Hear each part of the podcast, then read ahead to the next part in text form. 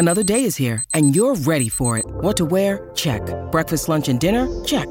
Planning for what's next and how to save for it? That's where Bank of America can help. For your financial to-dos, Bank of America has experts ready to help get you closer to your goals. Get started at one of our local financial centers or 24-7 in our mobile banking app. Find a location near you at bankofamerica.com slash talk to us. What would you like the power to do? Mobile banking requires downloading the app and is only available for select devices. Message and data rates may apply. Bank of America and a member FDIC. Welcome back to another edition of the Disney Dish podcast with Jim Hill. It's me, Len Testa, and this is our show for the week of Schmurz Day, September 18th, 2023. On the show today, all of the things Disney announced at Destination D23, plus listener questions.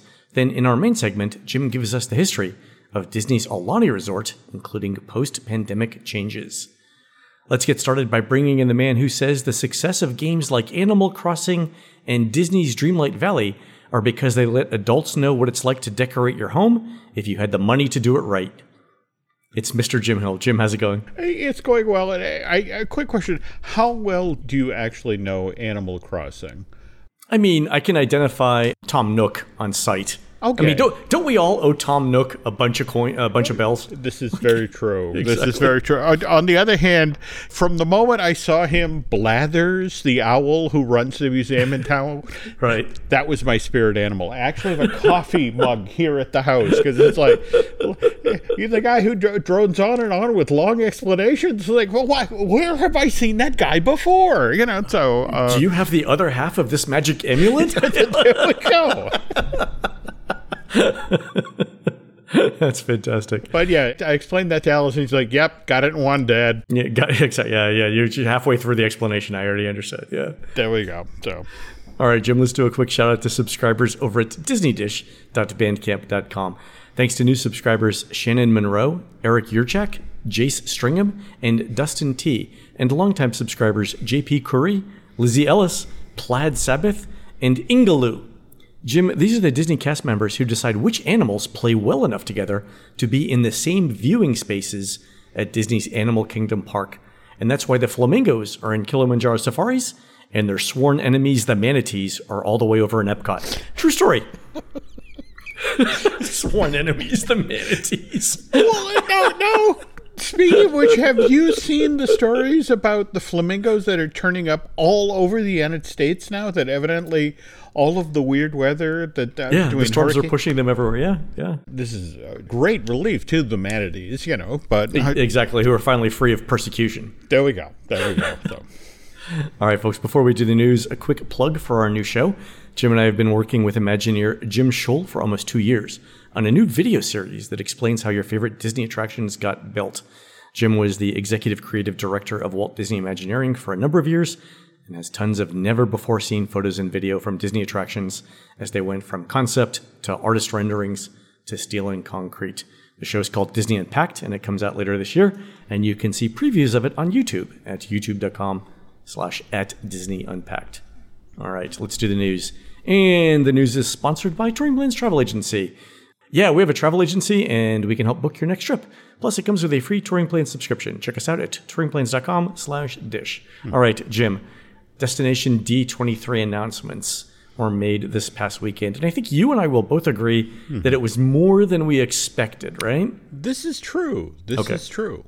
All right. So before we talk about those, uh, every show should begin with a round of self congratulations. On last Monday's show, we were throwing out uh, potential names for the next Disney cruise ship. And on Saturday, Disney confirmed that one of the names we suggested, the Disney Adventure, would be the name of the next ship in the fleet, and that's the Golden Dream. Okay, just want to clarify here, folks, that it was Len, all right, who, who said that it would be the Disney Adventure. I was the one who shared the information that potentially a ship being added to the line would be called the Disney Star. There's still one more. There's still well, one more after this. Well, no, but what's kind of interesting is I, I did have a listener reach out and basically say, you know, maybe you want to take a look at imagine instead of star. Mm. So imagine is interesting because it's a verb, right? But everything else is a noun. Yep. The Disney magic, the Disney mm. wonder, the Disney dream, the Disney fantasy, the Disney. Oh, that's interesting. Yeah, yeah. I wonder if we ever will get enough enough ships where it'd be like the they you start using conjunctions. like the Disney won't. You know, like, I don't know.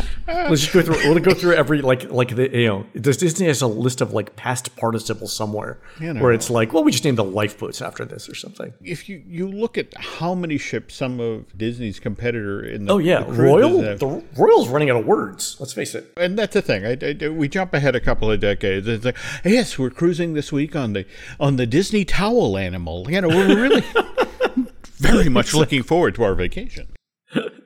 All right, Jim, we're going to start with the D23 announcements here.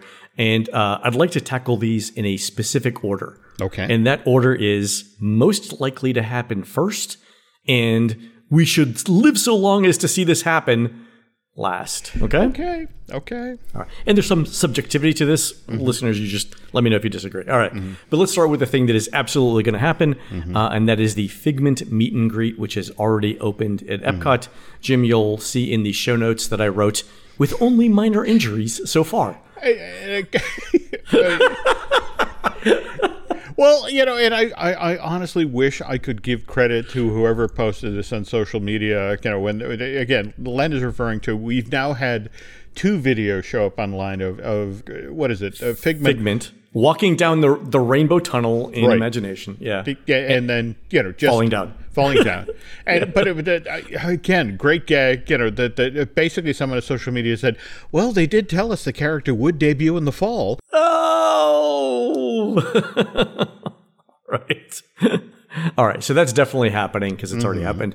Uh, the next thing, actually, uh, th- that was announced happens this week, and that's that the original Soarin' over California replaces Soarin' around this, the world. Did they refer to this as a limited run or That's I didn't see that. That's hmm. interesting, right? Okay, okay. I love me, you know, some Soarin' over California. I think they did an absolutely beautiful job with it, amazing score and all that. Just interesting that that's coming back.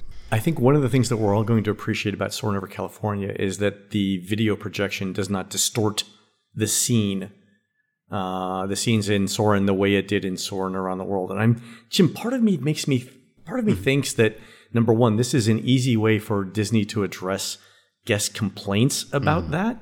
Because Laurel and I were in Epcot over the weekend, and I hmm. asked her like, you know, do you want to ride Soarin'? Because there was no wait, you know, like 15 minutes or whatever. And she's like, normally I would say yes, mm-hmm. but Laurel said, you know, the last four times that she's done Soarin' mm-hmm. around the world, mm-hmm. we were sitting on the ends, Oh. and she's like, look, the video screen is so distorted, it's not worth the 15 minute wait. Okay, okay. And I wonder if this is driving that. when you sit in seats to those extremes, does it honestly look like the Alf- the Eiffel Tower is coming after you? I mean, I, that seems to be the bone of contention with a lot of folks. You know, just It that- almost looks like it's so curved that they hmm. intended it that way for some visual gag that mm-hmm. you're not getting, that you're not understanding. Mm-hmm. And that's that. I'm sure that's not the uh, result that Disney wanted. Anyway, so it'll be nice to see Soaring over California how long it lasts. The uh, the other thing that's coming up, uh, Journey of Water, inspired by Moana, has an official opening date of October 16th, so about a month from now. Okay. Uh, and there's a Moana meet and greet with that, so that's great. Okay. Well, like, you know, again, ad- addressing a long running guest complaint about lack of characters at Epcot. So there you go. And we reviewed the Journey of Water last week. I loved it. Uh, I think it's fantastic. Jim, the next time you're down, you should definitely walk through it together Okay. to get some input on it. All right. The uh, the other thing that uh, Disney said, uh, the Hatbox Ghost will debut in the Magic Kingdom's Haunted Mansion in late November of 2023, and they uh, released another piece of concept art uh, with that. So we should expect that to happen. I'm a little surprised this didn't happen during the last refurbishment. What's interesting about Hatbox Ghost is you you definitely have to have a certain light level for the effect to play. And in, Yeah. remember, in California, they have them. It's literally the moment you've come out of the attic before you you know, and it's before you turn and go down to the graveyard.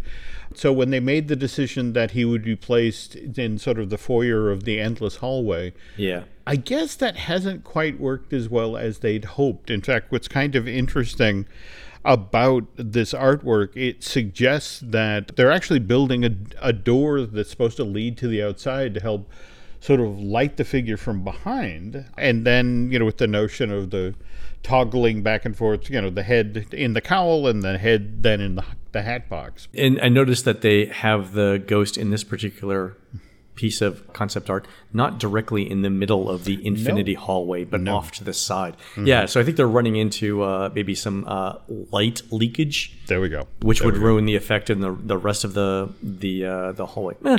So anyway, uh, November of 2023. There you go.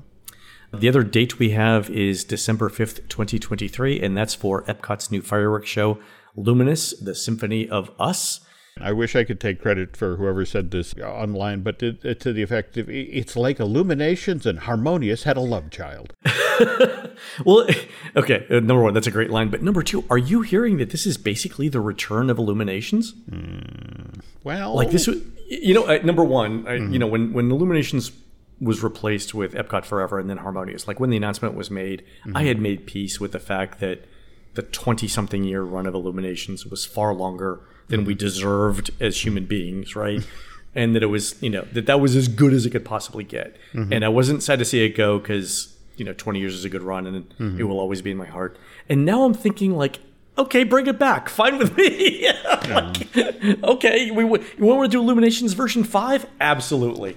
I think the thing that's most interesting about this is the the note that persistently came back from Harmonious was the notion of look, I, I if I'm not in this hundred foot space between Yeah. these two shops, I can't see the show you designed. And so Yeah. what's interesting is that and if think about it, Illuminations played from wherever you were standing around World Showcase Lagoon. It was a great show if you were in China, if you were in Canada, you know, I mean You could be in certain parts of Kissimmee and it sounded good. no, I mean, that's it exactly. Yeah. So to give them credit, it's like okay, All right. that's the note, and so let's go back to form. I mean, Yeah. At the same time, though, I, I you know again just kind of fascinated given what's going on with pyrotechnics and Mm-hmm. lasers and and that sort of thing. What the show is actually going to look like? My guess is it's going to be a lot more like Illuminations than anything else. And you know what? Like that's that's fine. Uh, you know, they tried something before it didn't work great. Like my dad always used to say, you don't learn anything the second time you're kicked by a mule. like I'm, you know, okay. like I think that's absolutely. You know, if this is what they do for for Luminous. Yeah. absolutely, absolutely fine. And speaking of Epcot, World Celebration will open uh, in Epcot. Disney says in December of 2023. And Jim, this is where we start the segment of the the news where we go from believable to I would take the other side of that bet because I was in Epcot a couple mm-hmm. days ago, Yeah. and there are parts of the World Celebration buildings, Jim, that are still exposed steel studs, Yeah. like where you can see all the way through the building, and it's late September, right? Yeah. Disney has what 100, 105 days If that. we're going to complete a building that has been mm-hmm. demolished. Yeah. We're going to fill the insides and have people in it in 105 days. Now, correct me if I'm wrong. This is the enclosed performance space that's going into Future World. Well, this is the thing. They haven't defined the words world celebration and mm. open. like, we all understand what December 2023 means, but like, are the if the walkways are open, does that mm. count? Right? Uh, there I, I think there's some leverage there. Like, I think mm. Jim, you would agree with me that if it came down to a straight bet as to mm-hmm. whether those buildings would be complete mm-hmm. and occupiable in the next hundred days or not, everyone would take the or not side of that bet. I think you've actually nailed it. It's the effect of you will be able to, To walk through through Yeah. World Celebration. Visit, no, no, no, but the construction site that we have known for 18 to 24 months at this point, you know, okay, you can now walk through it. And so Right. you could, got to at least embrace that. But yeah, I'll be interested to see when the actual performance space is open. Let's put it this way: if the buildings in World Celebration that are mm-hmm. currently exposed steel beams are done and open to the general public before December 31st, 2023, I will do an interpretive dance in the middle of a World Celebration. Like, and I will film it and put it online. Like, Okay. I, it'll be a celebration of the opening of World Celebration. That's fine. somewhere there's a, a Disney World executive. It's like, we're putting a second and third shift on this project. I want to see Len dance. Okay. Exactly. We're going to suspend the uh, the stock dividend so we can get this done. All right. There we go. Uh, last bit of things that have a definitive timeline Mm-hmm. would be the uh, we're getting uh, Ahsoka added to Star Tours at Hollywood Studios at Disneyland at Disneyland Paris in the spring of 2024. So this is piggybacking off of the success of the Disney Plus series. Mm-hmm. related to Ahsoka, uh, and that's that makes sense. Earlier, they have teased that also what we'll see with the new ride films that are being created for these these three different versions of Star Tours. And by the way, want to point out Tokyo not joining the pile here, but it's also supposed to feature the Mandalorian, Grogu, mm-hmm. and likewise Boba Fett and Fennec Shand. Yeah, basically all the characters that have been added in uh, in the streaming series. Yeah, the whole notion is that you know we're going with the the new stuff to get people to come to visit this attraction again. So, and speaking of new stuff, let's talk about the next item on the list there. Okay, before we uh, before we go on to the next thing, Jim, this is the point in the in the news where we go from things that have a date to sort of wishful thinking, and I just want to remind all of our listeners that in the recent past. Disney's announced such things as a Mary Poppins attraction, a redo of Spaceship Earth, a complete redo of Epcot's Future World, and a, uh, a festival pavilion, none of which exist. So take all of this with a grain of salt. Okay. Right? Okay. All right. The next thing is uh, Country Bear Jamboree is going to get a new script and songs, and those will be Disney songs mm-hmm. in 2024. Also, uh, Liverlips gets a new name to uh, Romeo McGrowl. Yeah. At the Destination D23 event this past weekend, they did give event attendees a poster for yep. this show, which, by the way, listed it's it's opening in in 2024. But I mm-hmm. think, as Len, Len, has previously pointed out, that means it could be opening December 31st of next year. What's interesting about what they talked about with this redo is that, again, as you mentioned, it's the characters in Grizzly Hall performing Disney songs, but in the style of various country western legends. Now, for example, mm-hmm. the the image they have of Henry on the poster is him literally dressed as Hank Williams. You know, I mean, you oh. know, the white hat, the, the coat, and such. Whereas Romeo uh, McGrowl, formerly known as Liverlips, he's got his Jerry Lee Lewis sort of blonde pompadour.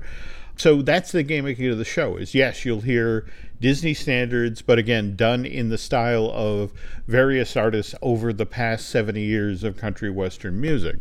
The other thing I've heard is that what is currently the running time of the cut down version of the show? It's like 12 to 15 minutes ish. Maybe depending on whether you're counting like the load and load, but it's okay. It's remember they've uh, they've already cut it down once. That's what I'm bringing up. Supposedly, this new version of the show will be tighter than the cut down version the really? notion. Well, again, the thinking is in and out, baby, in and out. Get them in, get them out. Yeah, yeah. This comes on the heels of Tiana's Bayou Adventure. The thinking mm. is that oh, opens. Yeah, yeah, yeah. A lot of people are going to this side of the park, and also there's a lot of family members who don't necessarily want to ride a flume ride. And right. so the notion is okay, where can these people go? And if there's a brand new version of Country Bear that can suck up some of the people who are milling around in the area waiting for family mm-hmm. members or or the sure. ones that are look at the line for Tiana and decide no let's find something else to do. I mean if you're waiting for your uh, lightning lane time to arrive there we got, go you know, 15 minutes so that, that makes complete sense. I'm a little disappointed that we're switching to Disney songs. Remember, there's the famous Bob Chapek story where somebody asked him about you guys are taking the original IPs out of the, the parks and you know constantly leaning into uh, Disney characters, and it's mm-hmm. like, look, our competition, if they had the same opportunity to use their characters in the park, they do the same thing. So this is literally, it's like, you know, well, come on, they're, it's the country bears. Of course, they're going to perform the bear necessities. I get that. I think you know the way that I looked at this was, you know, a, a number of ways. One is, you know, part of me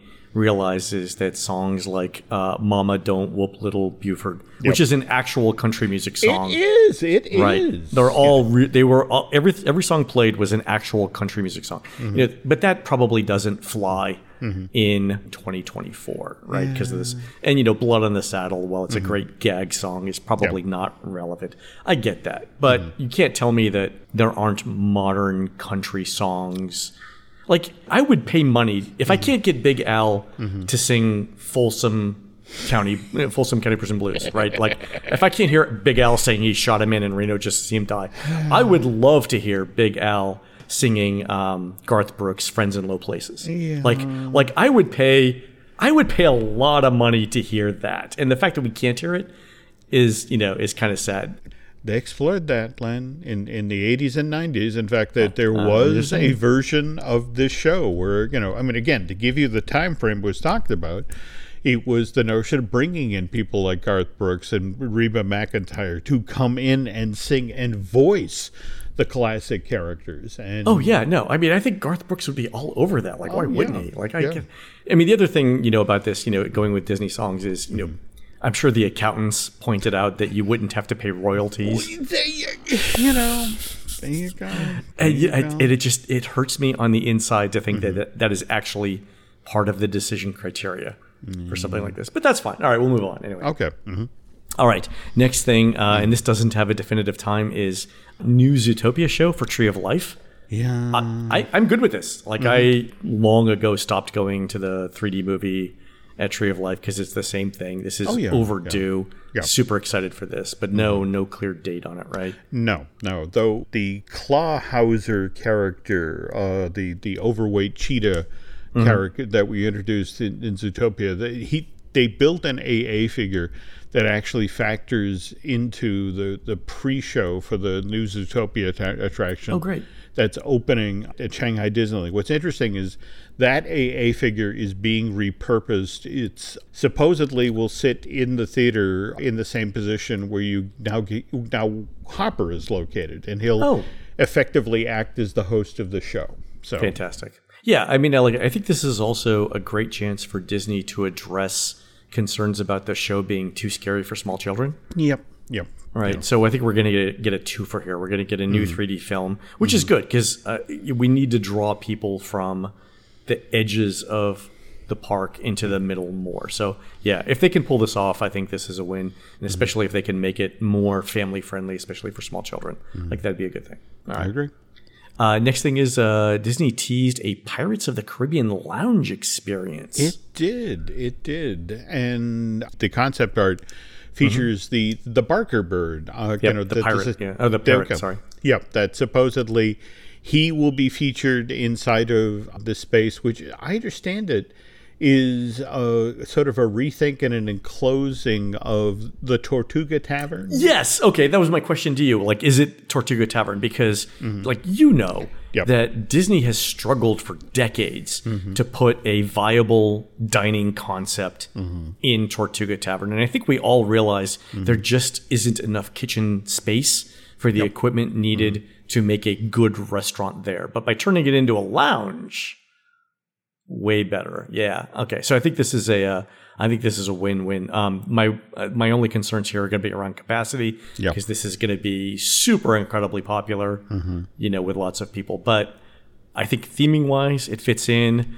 We all want more lounges in Walt Disney World. Tortuga Tavern going away is no loss at all. I'm excited for this thing.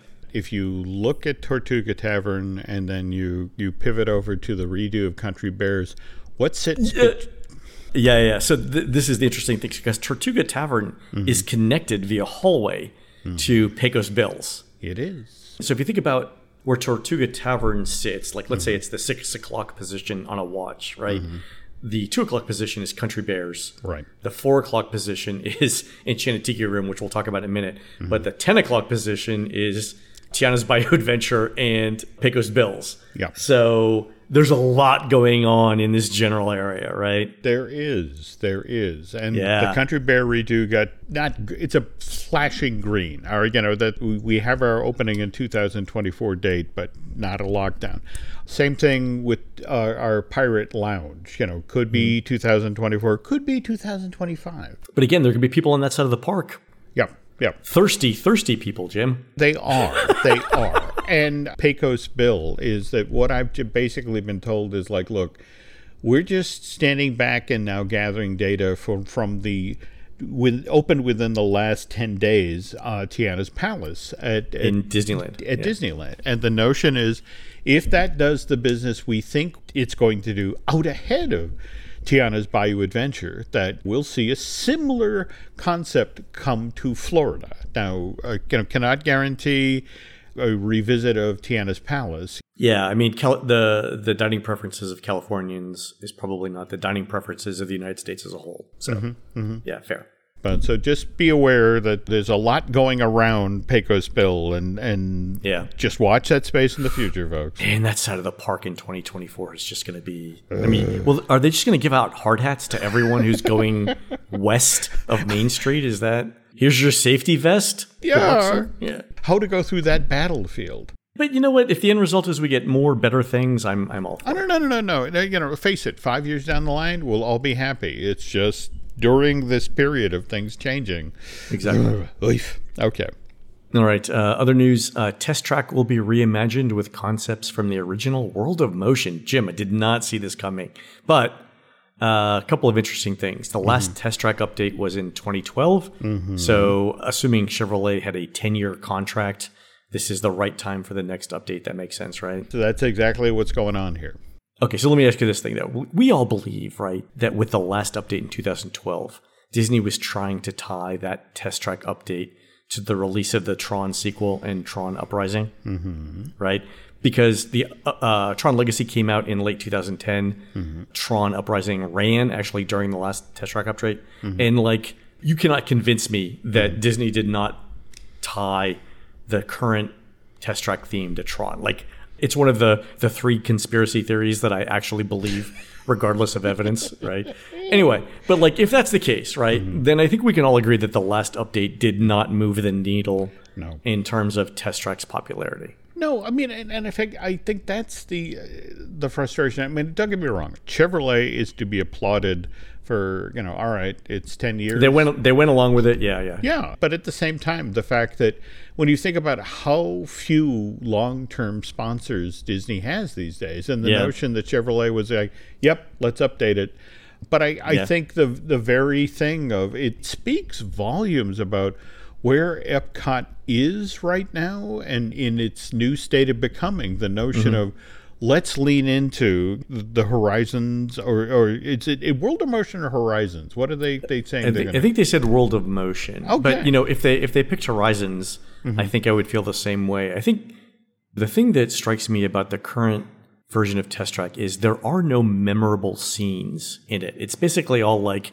shiny LEDs and, and lasers and stuff, right? Yeah. But there's no catchy song. Mm-hmm. There's no scene where you know you can point and laugh, mm-hmm. because there's there's no real visuals, right? Other than other than uh, lighting effects. Mm-hmm. And you know, and Disney does those things really well. Like there's no story, there's no narrative, which is weird that Disney doesn't have those because they do them really well. I mean, I think the other the things that um, that people are going to remember from the ride right now are either the part that goes outside where you go really fast, or the fact that it breaks down a lot, right? And like, Well, there's that, you yeah, know. uh, yeah. But, but uh, you're not wrong. The inside of the building is, is a lot of empty calories. It's just, you know, it's Yeah. like you are going by show scenes, but I'll be damned, Len, if I could tell you what any of them were before you burst outside and then get up to 65 miles an hour and do your victory lap, you know. Yeah, uh, and that's it. So I think you know this gives Disney a chance to rethink the whole ride narrative, to build an actual story, and then to maybe work on the reliability part while they're at it. Yep. Absolutely fine with that. Yeah. So that's I you know it's a win. Yep. All right. Uh, other news: uh, Disney um, previewed the Encanto and Indiana Jones for Dino Land makeover to Tropical Americas at Animal Kingdom, and there's a lot going on in this concept art, right? So we're basically turning the Dino Land attraction into a Central American pyramid. Yeah, in fact, what's been explained to me is that, you know, look at the height of that structure and remember Hmm. where it's being built, which means that as you're coming in from, you know, I mean, hell, when you're pulling into the parking lot, you'll see You'll see you'll see it from the Oasis and from that, the that's right. yeah. It, looming up over and that corner of the park, and it'll Hmm. it'll drive guests in that direction. Not only that, but it'll be the closest of the big things that you can see because, uh, well, maybe Pandora, maybe some of the floating mountains, but it's definitely be closer than um, Expedition Everest is. So yeah, to your point, it will draw draw traffic there. Yeah. Now, the other thing worth noting out of this concept art is if you do the overlay to the pre existing Chester and Hester's and Dino Land USA, mm-hmm. well, first of all, Chester and Hester's Dinorama, the retail space, is in this art. Likewise, Restaurantosaurus is in this art. So if, if you look at where Indy is, that's the Dinosaur the Ride building. So this is a redo, you know, in kind of the the grand tradition of you know what hell Disney did with how many different versions of Tomorrowland have they done in Yeah. uh, California, where the, the exact same building stood in the exact same place, only the facades changed. Yeah, I think I think that's where I got out of this when I was looking at the concept art, which is an aerial, Mm-hmm. like three quarters side view. It was easy enough to figure out, like, okay, this is where Restaurantosaurus is. There we go. This is where Dinoland is. Um, and to your point, yeah, Chester's and Hester's is still there because the the walking paths don't look like they're going to change that much. No. But I will note that where Primeval Whirl and that area are now, or where the where the ride used to be, mm-hmm. that's turning from concrete to landscaped area. So that's going to be a win in and of itself, right there. Like that's a that's enough of a reason to do this, mm-hmm. Mm-hmm. right? Yeah. Yep. So, but here's my here's my sort of concern with the dinosaur thing becoming Indiana Jones. I think Indiana Jones in, in Animal Kingdom sort of fits. Like I can I can squint my eyes and see it. And we all know like that the ride system for dinosaur is very similar to the Oh, one used. absolutely, absolutely, right? yeah. But I think the concern that I have is one that a lot of theme park fans will have, and that's that there's a temptation to take the cheapest, easiest route here Mm-hmm. and just copy the Disneyland Indiana Jones ride for Animal Kingdom, right? Yep. Mm-hmm. And that would be disappointing. For one thing, the Disneyland ride is 30 years old, It is. and and a lot of theme park fans have already been on it. Mm-hmm. So, like, there'd be little reason to make a special trip to Florida to ride it Mm-hmm. Because you've already been on it. Like, I'm 100% sure I would not ride it more than once because I've already experienced it both as Indiana Jones and then as Dinosaur. Mm-hmm. It also wouldn't address the ride's major faults, which is that it's too jarring, it's too scary, and too loud for families. And now remember, Bruce Vaughn came through the door in March of this year as the new head of Imagineering. And and in fact, I know you're going to be talking about Beyond Big It's literally the, the next bullet item in the show So notes. we'll we'll, we'll hold off on talking about that. But the evidently it was Bruce uh, who came through and looked at the, uh, the original plan for what they were developing for this side of Animal Kingdom, which remember was Zootopia going into the dinosaur building, and then a Moana area being built where Dinoland USA was being built. And these things it's peanut butter and sardines you know just so Yeah. we, we you know we need things that fit together better. And you know he was the one who actually looked at the the original plan for beyond uh, big thunder. And well you know we got the encanto area there. That's south america and we have indy and it's like this is more peanut butter and jelly or peanut butter and chocolate. And we we celebrate regions of the world in this park africa asia that sort of thing. This can give us the uppermost part of southern central america that sort of thing. They're actually talking about this as tropical Americas, which is a part of the of the Earth's geography that we don't have in the park. So that's good. uh, talking with, with, with friends at, at Imagineering, they, they pointed out Encanto was supposedly set in Colombia, and the opening of Indiana, the original Raiders film, is set in Peru. Uh, Literally two countries that abut one another. I would say Americans aren't great at geography. You could call them the same country, and that's fine. One wrinkle on the story, though, is this idea was set in motion before Dial of Destiny opened in theaters and seriously underperformed. Yeah, there's still a lot of love for the franchise, though. There is, there is, but I, I have to tell you that again, you still have to go to the board, and you still have to get several hundred million dollars to build a temple that's big enough to see from the parking lot. That's harder to do where, you know, we are at the tail end of Dial of Destiny's time in theaters, and the company is looking at 150 to 200 million dollar write down on Yeah. Indy. I mean, it's possible that they uh, that if, if they put it on streaming, it's only there uh, long enough to juice subscriptions, but not long enough to have to pay out royalties to anyone on the back end, Ultra. Ultra. which is what they're what they're doing. Yeah, but I mean, I think to your point, right? If I'm the board, I would basically list the same arguments that I just made. That nobody wants a clone of a 30 year old ride that's not going to drive attendance. But but if you think about like what they're doing, if they come up with a completely different story, right? If they tone the ride down a bit, which would make it more family friendly and draw more mm-hmm. guests, that's out of the park. They come up with a completely new story with new effects like projection mapping. Like they, if they did projection mapping like they do at Mystic Manor, mm-hmm.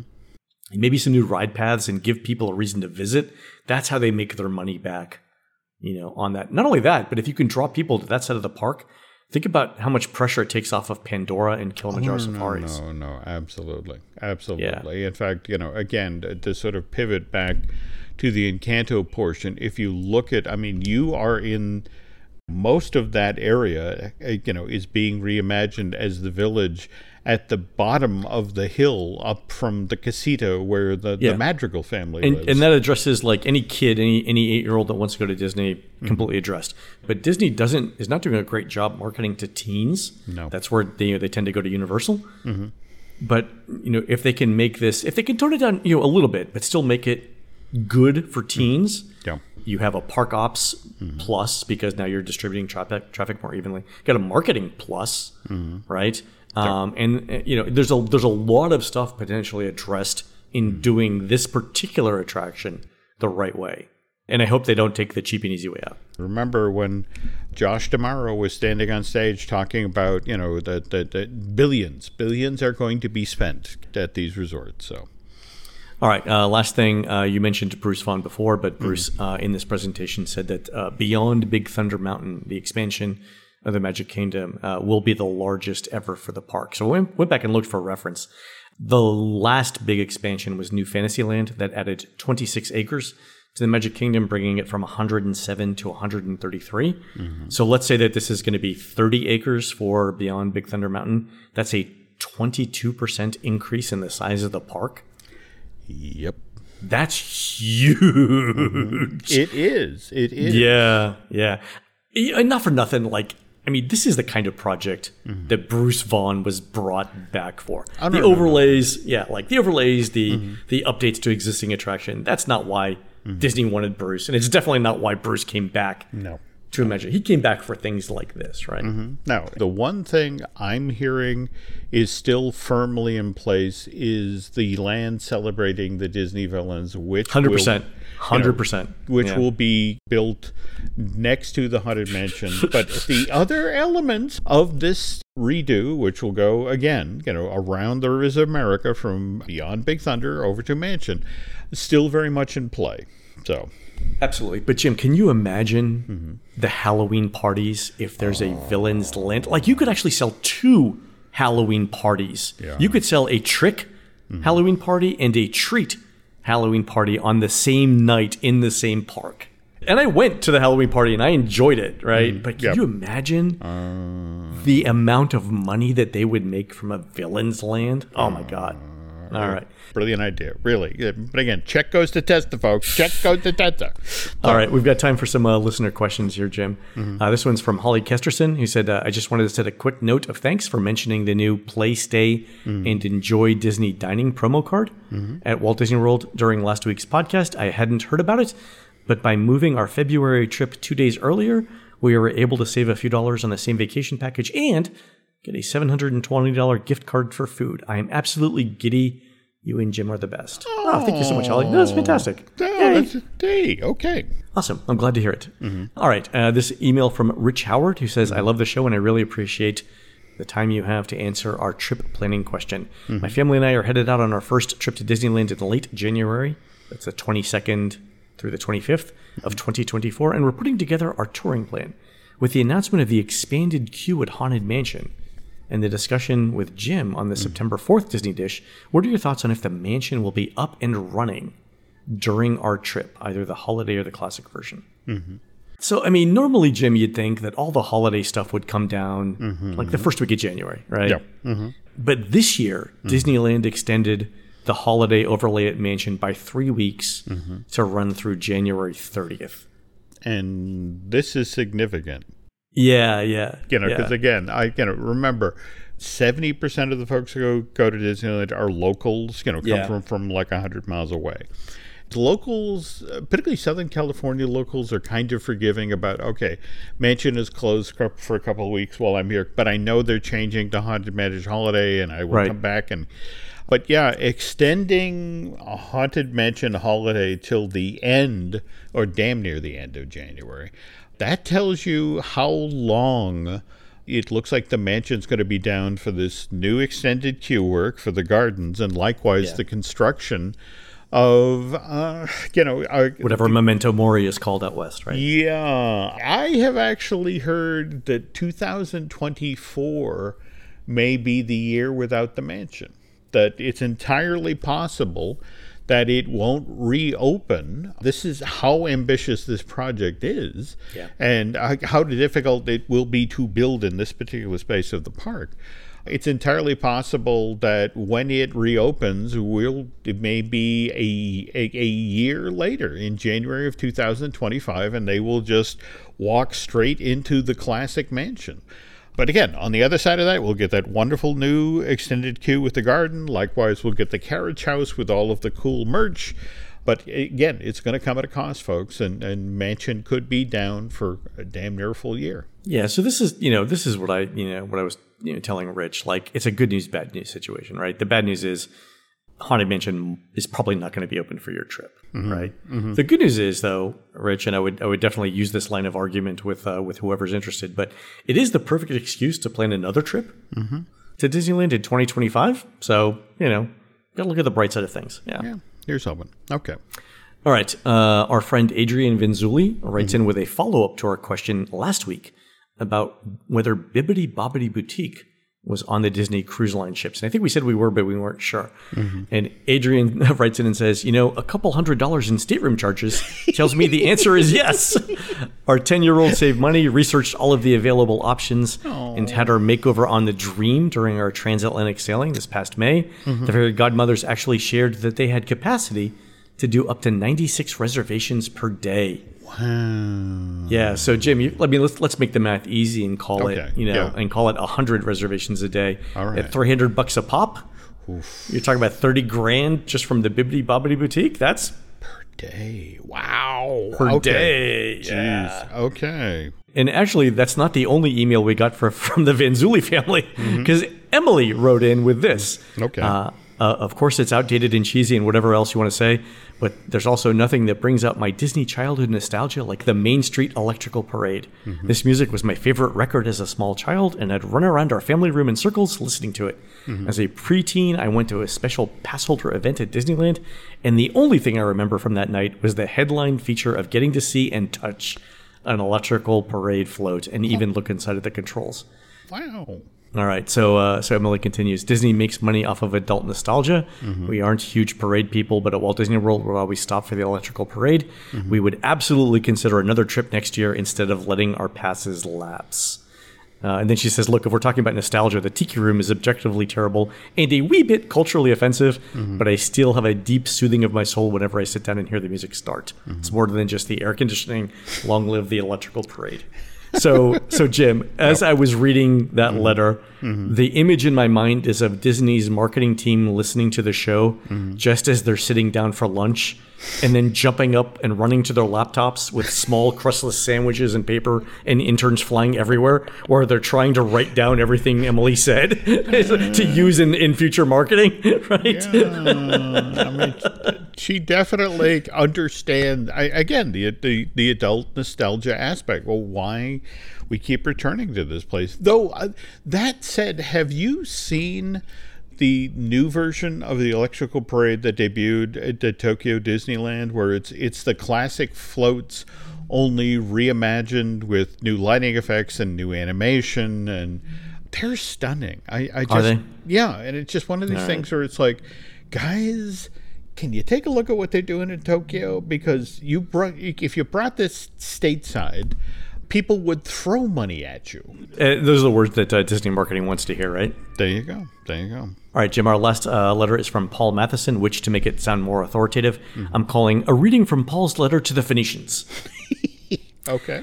And Paul says, Before I tell you my crazy idea, whenever I start a sentence with, I have a crazy idea, my wife cringes because 99.44% of the time they're idiotic, but that 0.56% of the time they're really good. Here goes A Rocketeer themed flying coaster built over Autopia.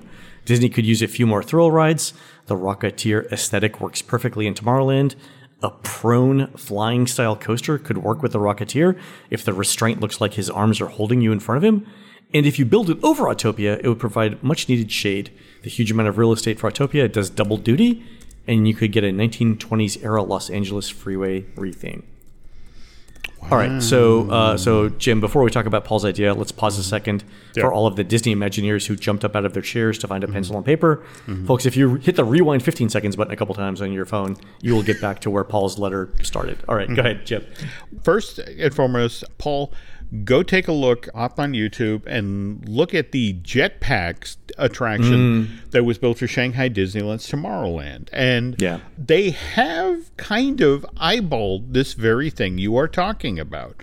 For those of us who remember the summer that the Rocketeer came out, you could go to Disney MGM and watch their nighttime fireworks show from the Chinese theater, Sorcery in the Sky, and they literally would stop the show as it was originally created for a moment, where suddenly the spotlight would come up and the Rocketeer is standing in front of the building, and he'd press his button and he'd fly off over the theater. Now, mind you, immediately the light went out, so you didn't see the practical effect that was pulling it off, but it was cool. And Nice. Disney clearly has some interest in revisiting the Rocketeer. They, they for example, we we had the uh, the Rocketeer series that debuted on Disney Junior. I want to say in 2019, ran for just one season, but yeah, there is interest in this franchise. But over Autopia, that, and he's not wrong. That's that's an No. interesting underutilized piece of real estate.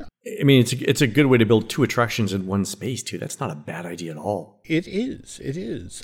So again, you know, th- th- we, we've sent a number of folks at Disney corporate scurrying today. So let- We've done our part here, Jim. yeah, our work is done. All right. So there we Yeah, go. and our listeners have done have done uh, yeoman's work here. So this is fantastic. this is true. So All right, folks, we're going to take a quick commercial break. When we come back, Jim and I talk about the history of Aulani, including opening during the pandemic and current day, with some special guests.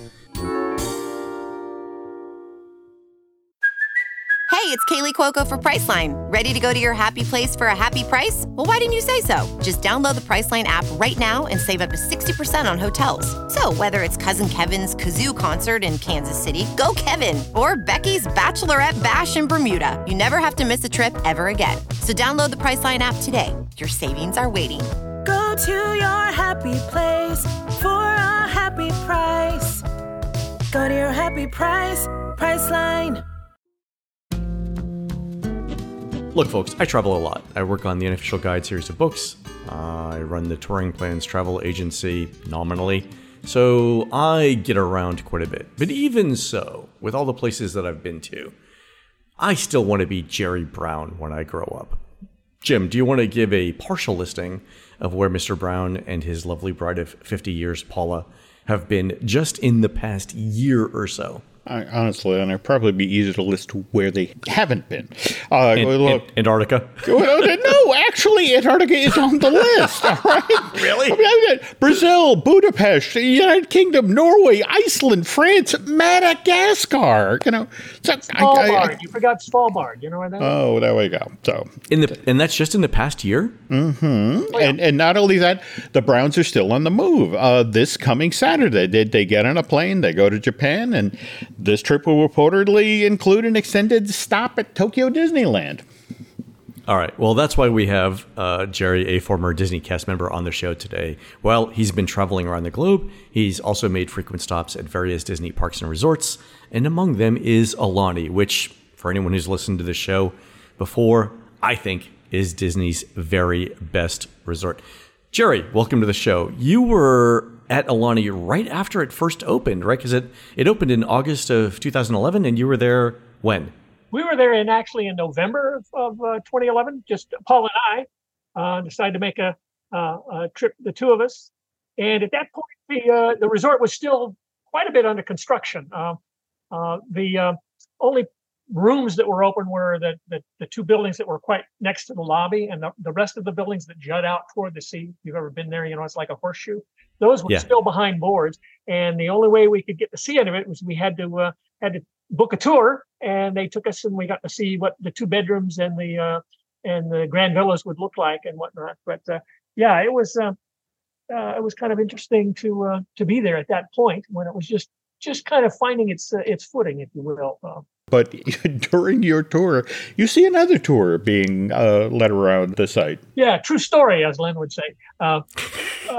Uh, uh, at at Aulani, uh, even now, uh, they give tours of the of the resort because when Disney plans a resort, there's always a story behind it. You know, uh, every Right. every rock practically uh, there's a story behind it, and uh, so you can uh, book a tour with a, a tour guide uh, or a, a cast member at Aulani, and they take you through different areas of the resort. We're in the lobby, and they're pointing out the different pictures that are up above in the lobby and how the lobby's constructed. And as she's talking, in comes Joe Rohde, who is the Imagineer. He was the lead Imagineer on the design of uh, of Aulani, as well as Animal Kingdom and whatnot. I mean, his name is, I think, might be familiar to a lot of your listeners.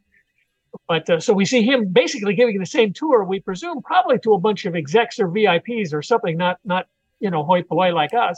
But we sort of stood there and listened to hear what he was saying about that, and see if we glean anything else. It was kind of interesting that, you know, he was there early on too to, to see how things were going and to, to explain about why things were built the way they were. And what uh, what was Aulani like when it was first built? Because I think I think my first trip was like 2017, and a number of things had already changed Mhm. by then, right? Yeah, uh, early on, of course, besides the resort not being fully open with rooms, uh, all the restaurants were opened. But some of the things you have now, there is a there is a new pool, a grotto pool, and uh, uh, there is a, uh, there was a there was an exclusive adult pool near the spa, and there was a stingray pool where you could actually go in there and pet some stingrays and whatnot. N- not the uh, not in the cove, but an actual pool with stingrays. yeah, it's it's now a splash pad for kids, another splash. Oh, interesting. Again, classic Disney. They open the hotel and the guests tell them how they actually wanted to use the space. And so you had this like a quiet pool for adults and and it just quickly became obvious that we need more stuff for kids and families. So, you know, that a lot of that went away and uh, we then got the Waikolohe Valley area that's just crammed with kid related stuff. But that they uh, Len they started that project I think the, the hotel or the resort had only been open a year, and a lot of that was up and running by the fall of 2013. Yeah, just in a couple of years, a, a lot of big changes there. Um, interesting story. My uh, daughter and her husband went there on their honeymoon in uh, 2012. Uh, by then, I think uh, they were staying in one of the, the main towers that was open. But in the middle of the night, she hears this voice in her room. And she Oh, God. turns to her husband and says, Honey, somebody's in the room with us. And it was the fire alarm. Apparently, Wait, uh, the the fire alarm talks to you? That talks to you rather than just a, a, a See- chirping or whatnot. It says, uh, "There is a fire emergency. Please evacuate." And they had to walk down eleven stairs. As it was, it was a, it was a, uh, uh, yeah, eleven flights of stairs. But uh, as it was, it was I think something in the kitchen or something. You know, it was a, it was a, I- you know, you wouldn't say false alarm, but it wasn't the severe thing. But they had to walk back up the eleven uh, flights in the middle of the night. I think I think hearing voices in the middle of the night would startle me more than the fire alarm itself. Like I would be more scared if I hear talking than if I heard an alarm. Yeah. But I know by that time the uh, uh, you know they they I think they'd already shut down this stingray pool and like you say they opened more things. One key thing they opened when they first opened, they hardly had any quick service. They had Mm. a signature restaurant, Ama Ama. They had a buffet, Makahiki. They had, of of course, a few bars, a pool bar, and whatnot. But literally, all they had was a little window called one paddle, two paddle, where you could pick up quick service food. So quickly on, they decided to. They took one of the grand villas at the end of um, one of these towers, and the ground floor one, they converted it into a quick service restaurant. So that now they have a much much fuller quick service experience. And uh, Oh, that's smart. uh, Yeah. yeah, but but you know, it seems typical with DVC because I think the units have kitchens and whatnot. I think maybe they figure people are going to do more cooking and they don't want quick food. If they want to eat, they'll go to a restaurant, and if they want to have quicker stuff, they'll do it themselves. Which, you know, to be honest with you, an exit down there is a Costco and there's a Target, and uh, when Yep. we've stayed at Yeah. bedrooms, we've taken advantage of that. Uh, you know, to uh, uh, be able to cook our own and uh, and do so relatively inexpensively. I mean, Hawaii is more expensive than uh, Yeah, Hawaii's expensive. Yeah. but there are ways to save. There are ways to save. You know? My most recent trip to Aulani was December of 2019, so right before COVID. And I left the resort in seven days. I left it exactly twice. One of those was to go to one of those was to go to Foodland to get some food Yeah, too. yeah, yeah, yeah. Foodland's a lot of fun. All right. Well, COVID's in the news again with uh, you know the recent resurgence and with some new vaccines out. By the way, uh, I've learned you should definitely get the vaccine. You should absolutely not refer to it as the latest Windows update. Apparently, that's a sensitive topic. Um, but back during the pandemic, you guys actually went to Aulani. What was that trip like? Well, uh, it was part of my family. Uh, and during the height of the pandemic, actually, my wife was undergoing some uh, some cancer treatment, and so she wasn't able to travel. But it's fine because nobody could travel in 2020. We actually did have. We were originally scheduled to um, be in Aulani and be on a Disney cruise that was going from Oahu to Vancouver in 2020. But of course, what happened there, that got canceled. The whole state of Hawaii pretty well closed down, and then when it reopened, they had some quite a few restrictions in place. And at Aulani, it's, it's kind of a crossroads in the Pacific there, and it's very popular with Japanese tourists. And as a matter of fact, most vacation club members will know that. And if you know about Vacation Club, you buy points and you can use those points whenever you want. Right. A lot of typical timeshares, other uh, places, you have to buy a specific week and a specific type of unit, and that's where you're going to stay uh, during that week. Well, Aulani was the first vacation club, Disney Vacation Club resort that offered that mainly because the Japanese have what they call Golden Week, and a lot of those wanted that specific week tied and locked down for them. And Golden Week is like a national holiday where everyone takes off, right? Oh, pretty much all of uh, Japan closes down except for tourist destinations and hospitality, sure. and everybody goes on vacation. Yeah, exactly. And when it when is Golden Week next year? It's it's early in the year, right? It starts April 29th and ends May 4th. And Jerry, who went with you on this uh, trip uh, in uh, in 2021? Well, actually, like I say, Paula and I didn't go, but uh, my grandson Elijah went with uh, his uh, father Nate. Nate is is a cast member, and at that time, Aulani it was kind of slow to be picking up again. A lot of it because of the lack of the Japanese tourists and whatnot. And oh. so they oh. made some cast member rates, some super cast member rates available. And Nate uh, took my grandson, his son Elijah, and his family there during the height of the pandemic. So, Elijah, you might uh, be able to tell him more about that. This is my grandson, Elijah. Yeah, let's welcome uh, Nate and Elijah into the uh, show. Uh, Elijah, had you been to Aulani prior to this trip?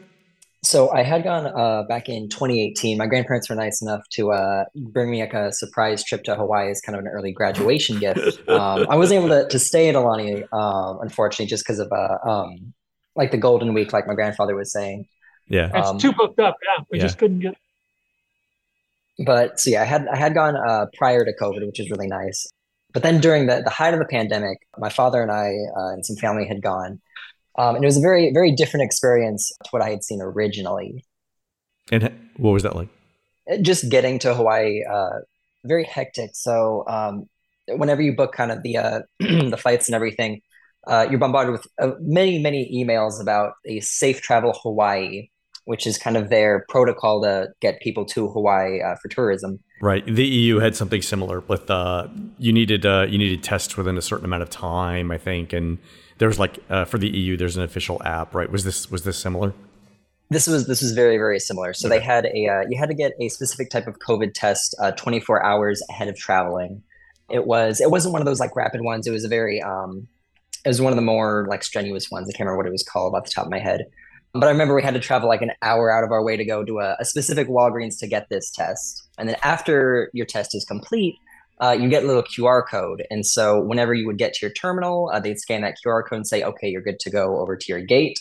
Once you're at the gate, you'd have to show the QR code again, and they would give you a yellow wristband, which you you better hope you don't lose because uh, you'll need that through the entire trip, basically. Oh, really? You had to keep the wristband on the entire trip?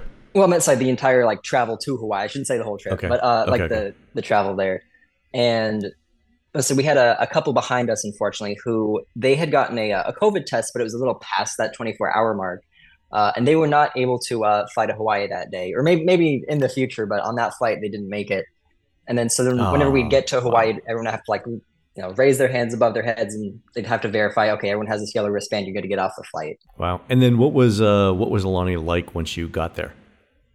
It was it was very different from when I had gone originally. It was still very very fantastic. I was happy to be there, mm-hmm. um, but it seemed like it was mostly cast members and their family there. I know, like my uh, my grandfather had said originally, it was a lot of like Japanese tourism, and it was very mixed. but this just seemed like it was a lot of like a lot of cast members and a lot of Americans first times able to travel since COVID. So it was kind of their big like, okay, let's let's go take a vacation finally. Um, but it was you know just kind of as you'd expect with COVID. There was a lot of like the plexiglass everywhere. Um, your masks had to be on throughout the entire resort unless you were in your room or like actively in the pool. There was a few things that were different. The uh, the entire kiddie pool area, I can't remember the name of it off the top of my head, but it was uh, it was all shut down unfortunately. Menehune Bridge. That's it. Thank you. That's what it was.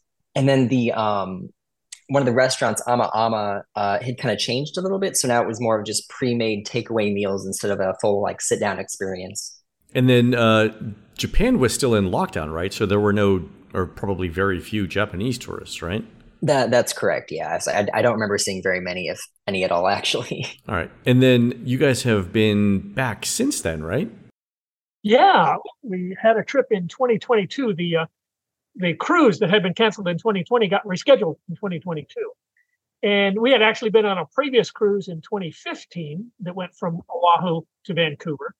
Uh, yeah, it was it was a wonderful trip. But uh, in 2015, we had intended to stay at Aulani, but it was booked up.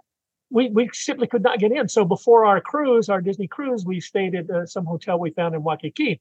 But it was that trip that my wife and I decided, well, if we want to do this again, we need to get some Aulani points so we can have that 11 month booking window. So we That's bought, how they get you, Jerry. so we That's bought how they get you. we bought a DVC contract for Aulani in uh, in there, and so then we had those points to use when the uh, cruise came up again in 2022, and we were able to book it. We used those points to uh, to book a stay in uh, June of 2022, uh, or no, in May of 2022, I think it was before the before the cruise, and uh, at that time, again, the resort was just before we went, they did away with this safe Hawaii safe travel thing. We had started doing it. and We started uploading our stuff, but like within a week or two before our trip, they said, "No, you don't need that anymore. Come, come to home. We're happy to see you." So we didn't have to go through all of that stuff that Elijah did. We were prepared to do it, but they had dropped it. When we got to Aulani, still some things that uh, that weren't there. Like she said, Ama Ama wasn't fully open. The Makahiki, which had been a buffet, like a lot of buffets, has gone to like family style service and whatnot. Uh, I don't believe the spa was fully open. I think it was open, but uh, you know some of those close contact things they uh, they sort of uh, stayed away from. But but some of the things that weren't open, I think I don't know if it was they were still concerned about uh, COVID so much as they just couldn't get the staffing. Oh, right. Yeah. Yeah. Some people just didn't come back. Yeah. yeah, it was tough to get the people to be able to be able to run everything you did. But they still offered those things that, um, oh, at Aulani that made it kind of special. That uh, like you could get ukulele lessons. And matter of fact, one of our member so loved that she went home and bought an ukulele. One of the lines that Laurel and I trade with each other, just as like a you know an inside joke, is comes from Aulani, and it's uh, refers to the thing that you just talked about. And the line that we we trade with each other is, and you have to say it by the way, apropos of nothing. Like you just have to blurt it out while you're doing something else. But the line is, it's pronounced ukulele. like you know, you just be walking down the street, just turn to Laurel and be like, "It's pronounced ukulele." And do you know where that comes from? What that what that means? Ukulele is actually means a dancing flea. Is it okay? I didn't know that. That's awesome. because because apparently the fingers as they moved along the frets looked like dancing fleas to the Hawaiians. All right. Because it was actually introduced by the Portuguese. Oh well, there you go. So- this cultural moment brought to you by all right, It's actually my nickname back in high school. ukulele or dancing flea. Dancing flea. There we go. There we go. All right. But they had hula hula lessons, which I wasn't particularly good at, and they also had uh, oh, you could uh, make leis and you know some of the things with more charged than. But one thing that was really odd when when we were first there, they had a stargazing thing. They, Right. It was basically a cast member that would take you down at night to the beach, and she'd bring up Google Star Map and hold her phone up there and say, "Yeah, there's that star and there's that Yeah. star," uh, and it was just a freebie. Now there's a charge for it, so I don't know if they have more sophisticated equipment or have telescopes or something. But now, if you want to do the stargazing, uh, it is a um, It's a paid thing. uh, a pay pay to play thing. I will say the uh, when I when I first went to Maui, we did go to the top uh, uh, of one of the mountains, you know, to the observatory, and if you haven't done it, yeah, if you haven't done it, it is the most amazing view of the universe you're ever going to see with your natural eyes. In fact, it was so vivid standing at the top of the mountain. I actually got vertigo from looking because you can see the dust clouds. I mean, it's that it's that clear. It looks like a picture. Yeah. Elijah, you were you were also there, right? What um what other things were going on with uh, with guests? The the two main things I saw that were different from when I had uh, gone during COVID was they had um, they brought back the uh, the character meet and greets, which I actually didn't even know they had to begin with. So that was, that was a big surprise for me, but definitely a welcome one. Um, mm. And the other big thing is they brought back something called Auntie's Beach House, which is it's kind of like Aulani's oh. version of like a kids club. I I did not partake in that, uh, but there were a few members of our family who absolutely loved that. Um, but those are kind of the two big things I had noticed that were uh, brought back post COVID. Oh, that's fantastic! I mean, that's uh, that's a, a great activity for uh, for kids, and I think I've actually done stuff in Auntie's Beach House because that's where they have like games and stuff. Yeah, I believe well. so. I believe so. I say I think the, oh, the adults loved it even more karaoke because it was a, a bit of a time away from all the young ones. So yeah, yeah, yeah. I get it. I get it. Jerry, what else did you guys do while you were in Hawaii? Well, uh, like I say, in the, in this year in 2023, yeah. uh, we brought the whole family. We actually brought uh, uh, all of our kids and their significant others and family. So we had a actually two rooms. We had a two bedroom and a studio, and a total of I think 13 people. Wow. Were there? Are you taking applications to join the Brown family? Because I, we can put that URL in the show notes. well, you know, uh, we've got to figure out how much we want to charge for it first. you know, actually, you mentioned it. You said you, you want to be me when you grow up, but the key is don't grow up. I mean, yeah, you know, word, words of wisdom there. Yeah, there you go. But so yeah, we just uh, uh, spent again a lot of our time at Aulani, mm-hmm. but uh, some of the family uh, climbed Diamond Head, which we had done before yeah. with a line. That's fun. And I'm getting kind of too old for some of that stuff, I guess. Uh, but uh, but wonderful, and talk about a view, wonderful up there. We also went to the Dole Plantation, which again is a is a real touristy thing, but it's fun. It's an awful lot of fun, and they make Dole Whips there. And well, they, they grow the Dole Whips there, right? If I if I understand well, yeah, my, my agriculture correctly, yeah. They spring out of the ground, except they have to refreeze them because it's too warm in Hawaii. You know? Exactly, exactly. But, uh, they actually have the they call it the world's largest hedge maze at the Dole Plantation, where you uh, you have these little things and you seek out within the hedge different goals and and and uh, write that you've been there. Actually, some people do it for time, and you can upload your time, uh, download their app, upload your time. And no, we weren't interested in doing that. Uh, we were just more interested in getting lost. And uh, one of our members had a had a hot air balloon, so we could, or you know, a, a helium balloon. She was pulling around, so we could say, "Oh, there's where Linda is." and so that kind of helped us a little bit, but uh, a lot of fun, a lot of fun for the kids. And I'm so glad to hear that you know when you were there, you did the touristy stuff because a lot of attractions on, on Hawaii rely on tourism, and in in the wake of the fires on Maui last month. Obviously, terrible tragedy, 115 people dead and a thousand more missing over 2,100 acres burned and 2,200 structures destroyed in Lahaina alone. But so a lot of people are hurting. But but here's the real irony: because people began saying.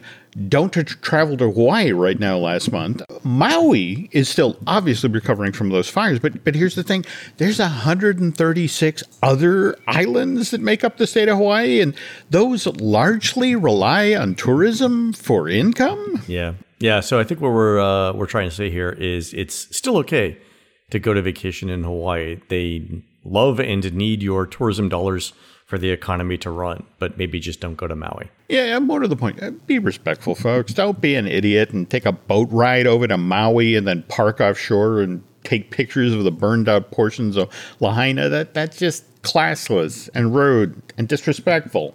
Anyway, uh, thanks to Jerry and Elijah Brown for coming on today's show and talking about Aulani the Disney Resort and Spa in Hawaii, and then telling us what this resort was like pre and post COVID.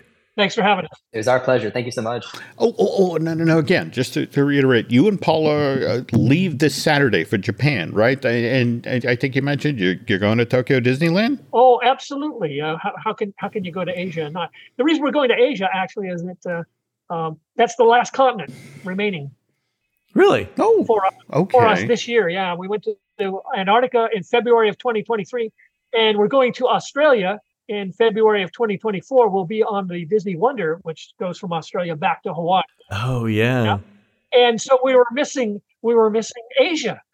So we decided we. Yeah, yeah. You, haven't visited all seven continents in a year. Yeah. yes, yes, a year. Well, yeah. The deprivation, Jerry. It's just amazing. The self, the self sacrifice there. It's a, it's a worthy goal, you know. Quick question though. We're doing a show for season two of Disney Unpacked, our new video series about whales and squids in the Disney parks. And no one can tell us if there's a giant squid in the 20,000 Leagues ride at, at Tokyo Disney Seas. Uh, Jim, did the giant squid get out or uh, uh, did uh, the Japanese uh, chefs get uh, hungry and turn it into sushi? I, I, look, I don't know what to tell you, Len. There's. oh, let, let me let me let me re-record that line. Jim, when you say that you're not sure if there's a giant squid there, do you mean escaped or turned to sushi? I look, look, I don't know what to tell you. There, there's early concept art out there that shows inside of this mysterious uh, island attraction, it was supposed to have a giant squid in, it. Uh, the park itself opened 22 years ago this month in uh, 2001, but I, I, I, can't get a definitive answer. So, Jerry, when you and Paula are in Japan next week and, and you make it over to the Tokyo Disneyland, I, if you get the chance, could, could you maybe swing by the 20,000 League ride and, and, and look around for the giant squid? It's going to have one big eye, and I, I think 10 tentacles, right? The two really long ones, you know. Well, uh, we accept your mission, and I will report back whether we see squid or sushi. Either way. Cool. All right. I uh, I cannot wait to see what uh, Jerry brings back in his suitcases. Anyway, thanks for coming on the show today, folks. Thanks. All right, and that's going to do it for our show today. You can help support our show and Jim Hill Media by subscribing over at disneydish.bandcamp.com, where you'll find exclusive shows never before heard on iTunes. On next week's show, Jim tells us about the best Disney fireworks show that you've almost certainly never seen. You can find more of Jim at jimhillmedia.com and more of me, Len, at touringplans.com. We're produced fabulously by Aaron Adams, who will be handing out bright orange high visibility vests as part of the inevitable search and rescue operations at the sixth annual Corn Maze Beer Festival. God bless you, Indiana. On oh Saturday, God. October 7th, 2023, starting at the 450 North Brewing Company on East 450 North in beautiful downtown Columbus, Indiana. While Aaron's doing that, please go on to iTunes and rate our show and tell us what you'd like to hear next. For Jim, this is Len. Be safe out there, and we'll see you on the next show.